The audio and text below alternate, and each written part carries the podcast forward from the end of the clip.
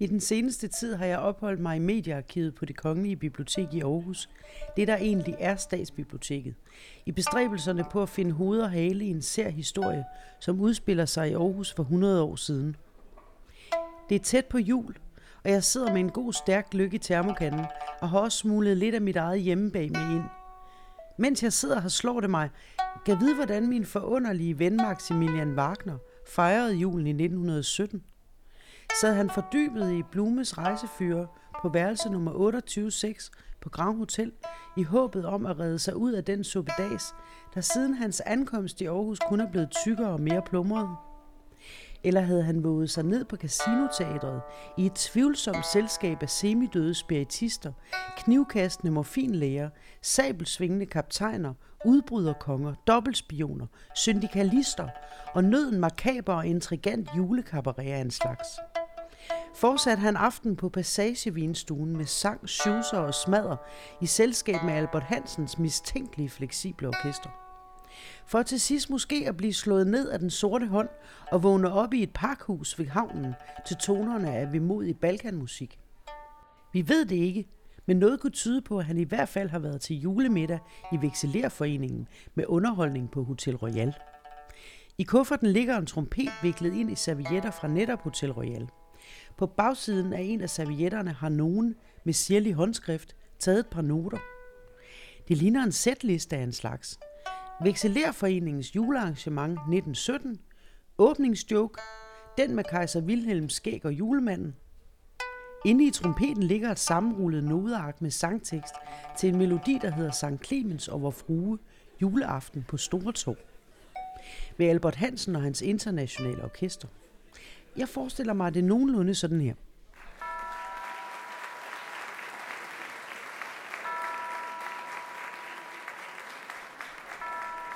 Ach så, mein herre.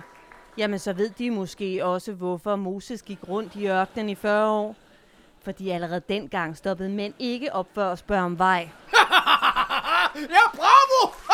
ja, den er sgu stadig sjov! Mange tak. Ved I, hvorfor alle vitser om kvinder er one-liners? Det er, så mænd kan forstå dem.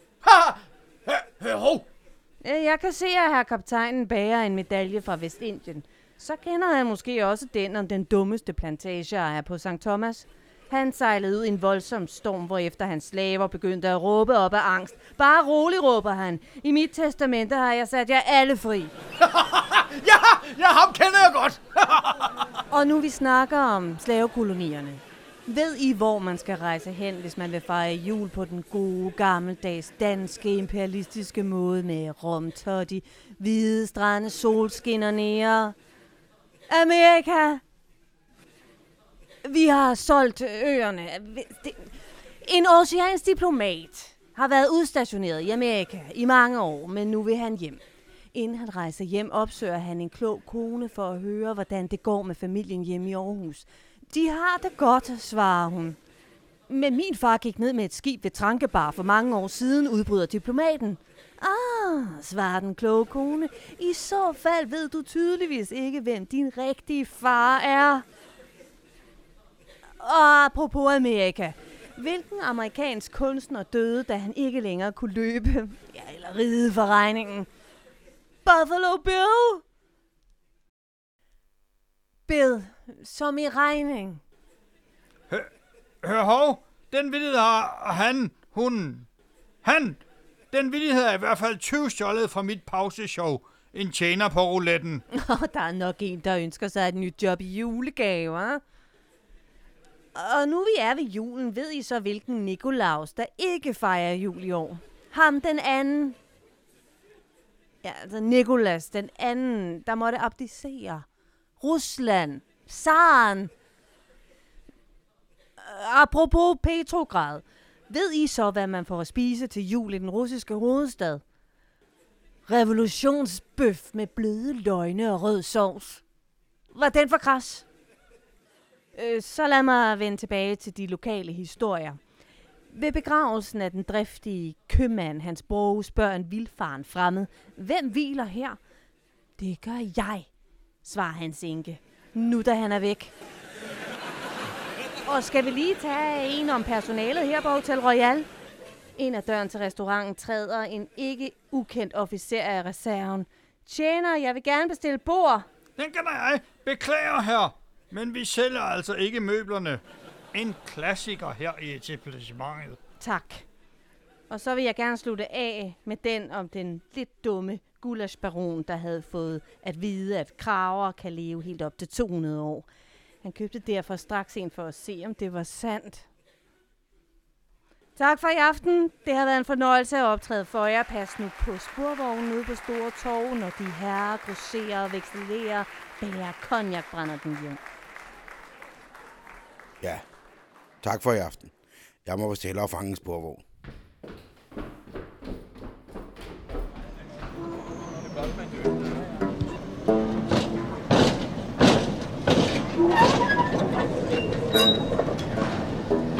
Så står de her igen, her Hansen, med deres banjo og deres indsamlingsbøsse. Ah, god aften, herr Wagner. Ja, det går til et godt formål. Ja, så. Ensomme musikanters vel. Nej, denne gang går pengene til fordel for de vandfører børns hjem i Antwerpen. En nobel sag, her Hansen. Kan de bruge hjælp fra en gammel artist? Kan de uh, spille trompet, herr Wagner? Lidt kan man med altid spille, her Hansen.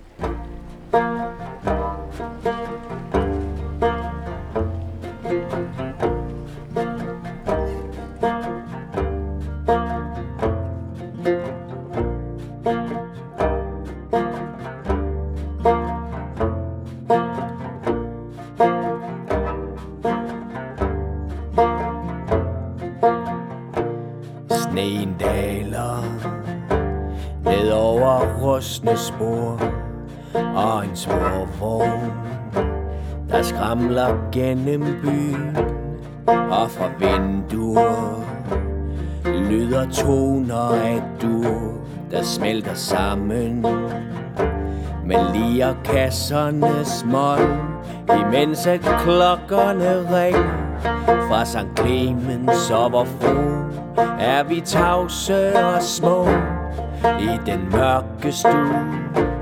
Og vi tænker på dem, som vi holder af. Og vi mindes dem, der faldt på den iskolde mark.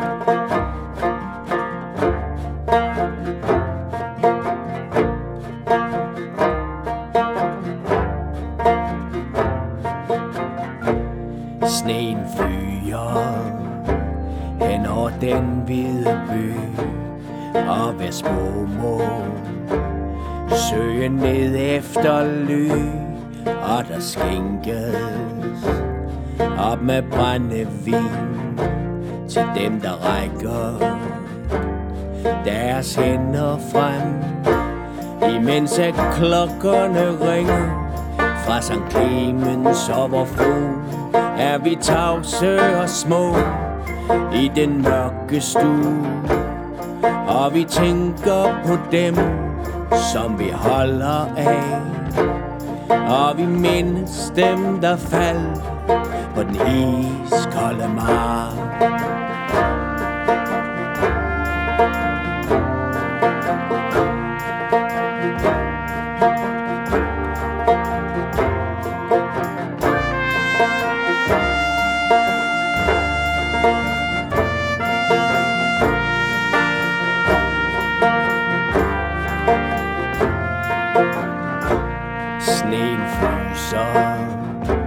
Og bliver til glatte stier, der bugter sig ind mellem mørke facader.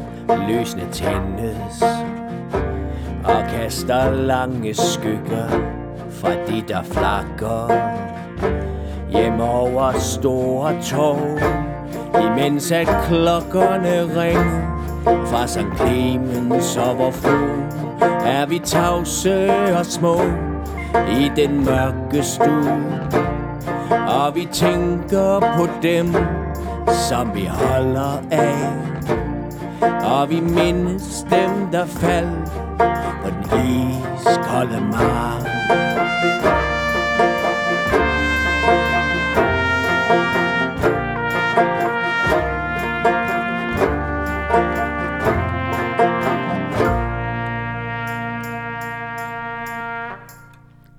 Glædelig jul til alle derude. Min gløk er blevet lunken, og mine småkager er spist. Jeg må hjem og pynte op. Vi høres ved i det nye år, hvor herr Wagner og kompagni danser videre i det spionkomplot, der minder mere og mere om en absurd og fatalistisk dødstanko på syre.